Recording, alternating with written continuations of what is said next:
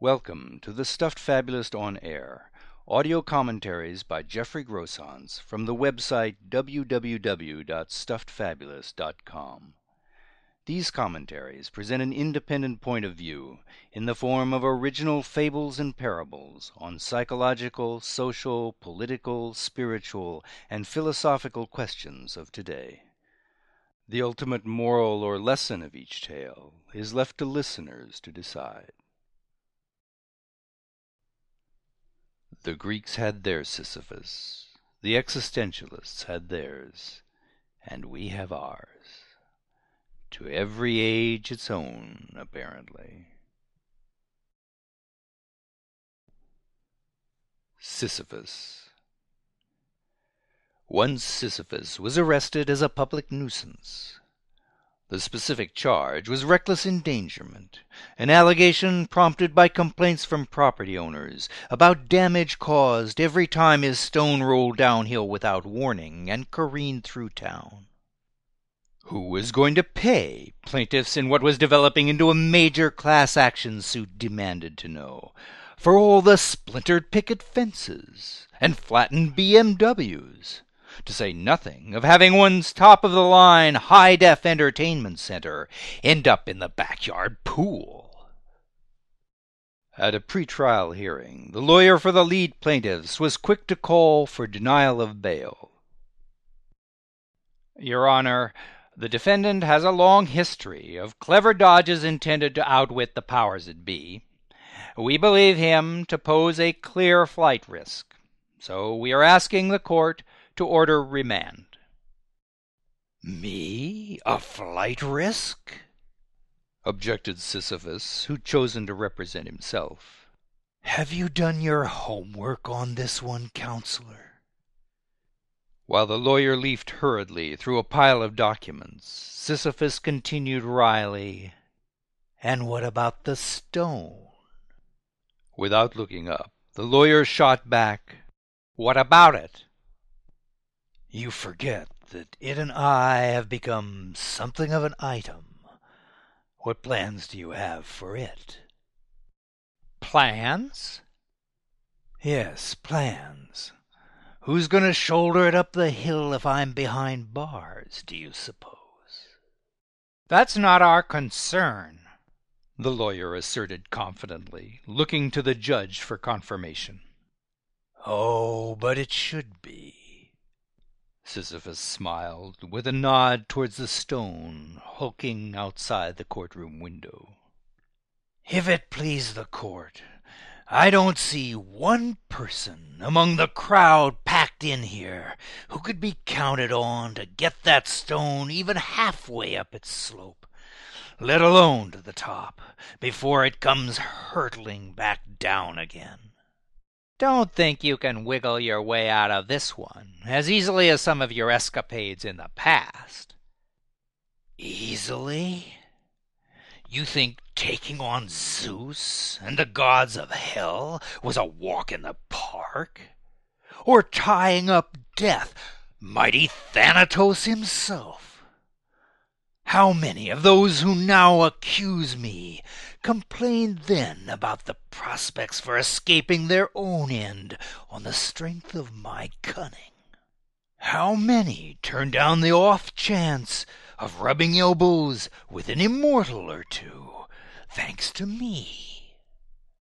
"We're not here to discuss death or immortality or any of that, Your Honor," the lawyer declared, seeing an opportunity to regain control of the hearing. "We're here to talk about property values. This case is about protecting investments in the here and now, about long-term commitments." "Long-term commitments?" Sisyphus retorted. "I can tell you a little about long-term commitments."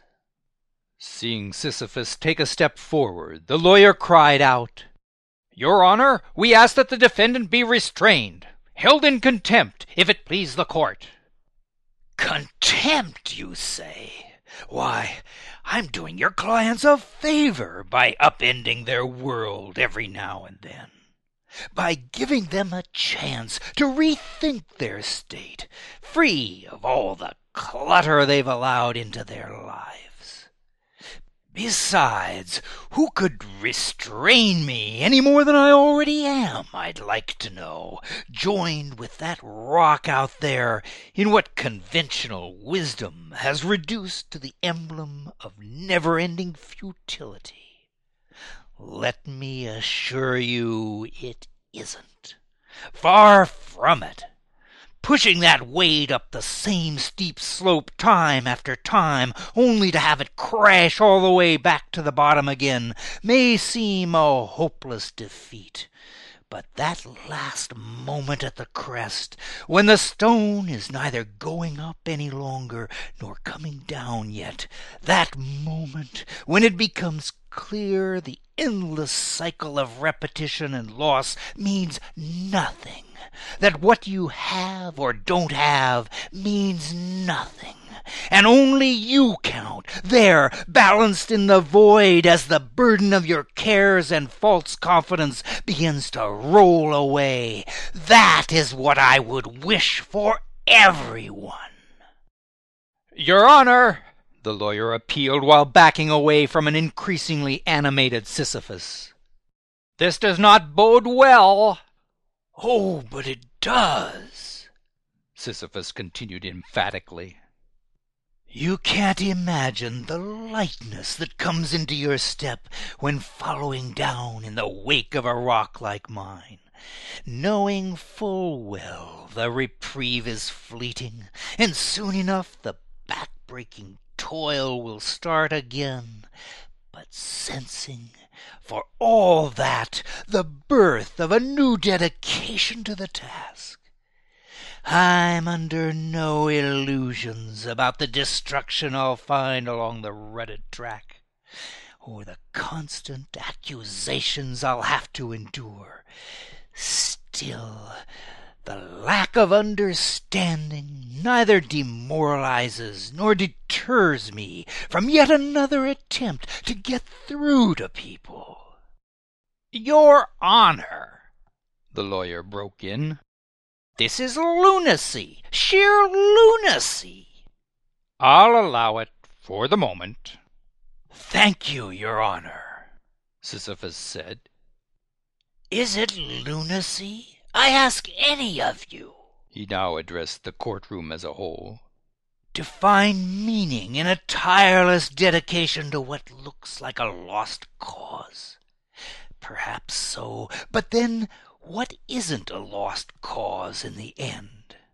What remains of any of our most valued endeavors when set against the inevitable cycles that have made and remade the world on scales far beyond our powers to grasp?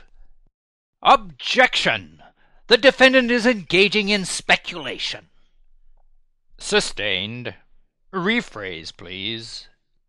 Sisyphus drew in a breath, eyed the judge, the lawyer, and the room full of plaintiffs in turn, and began again in a measured tone. I point out only the obvious. In a life that continually sweeps aside all claims to final mastery, what significance do the few material triumphs of your few moments here have? And what does your future hold but an endless repeat of all the fears of loss consuming you now? Is that how you wish to live? Slaves to whatever looks to add to your personal value, as if your real worth depended upon your picket fences and pricey cars and high-tech gadgets and anything else you can lay hands on to distract you a little while longer from facing the bargain you've made. You see me labor at my stone and think it an absurd waste of time, never recognizing the freedom it promises. That moment when the load slips from my hands and I understand once again how much depends on being ready to let go. It's the letting go that I come down each time in the stone's path to see if any of you have learned.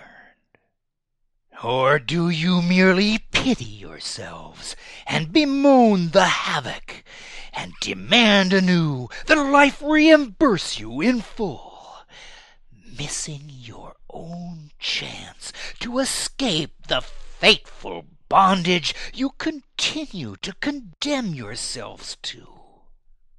Your, your honor! honor! The lawyer and nearly all the courtroom shouted in unison, except for a solitary voice calling out over the bedlam, "Release him on his own recognizance!"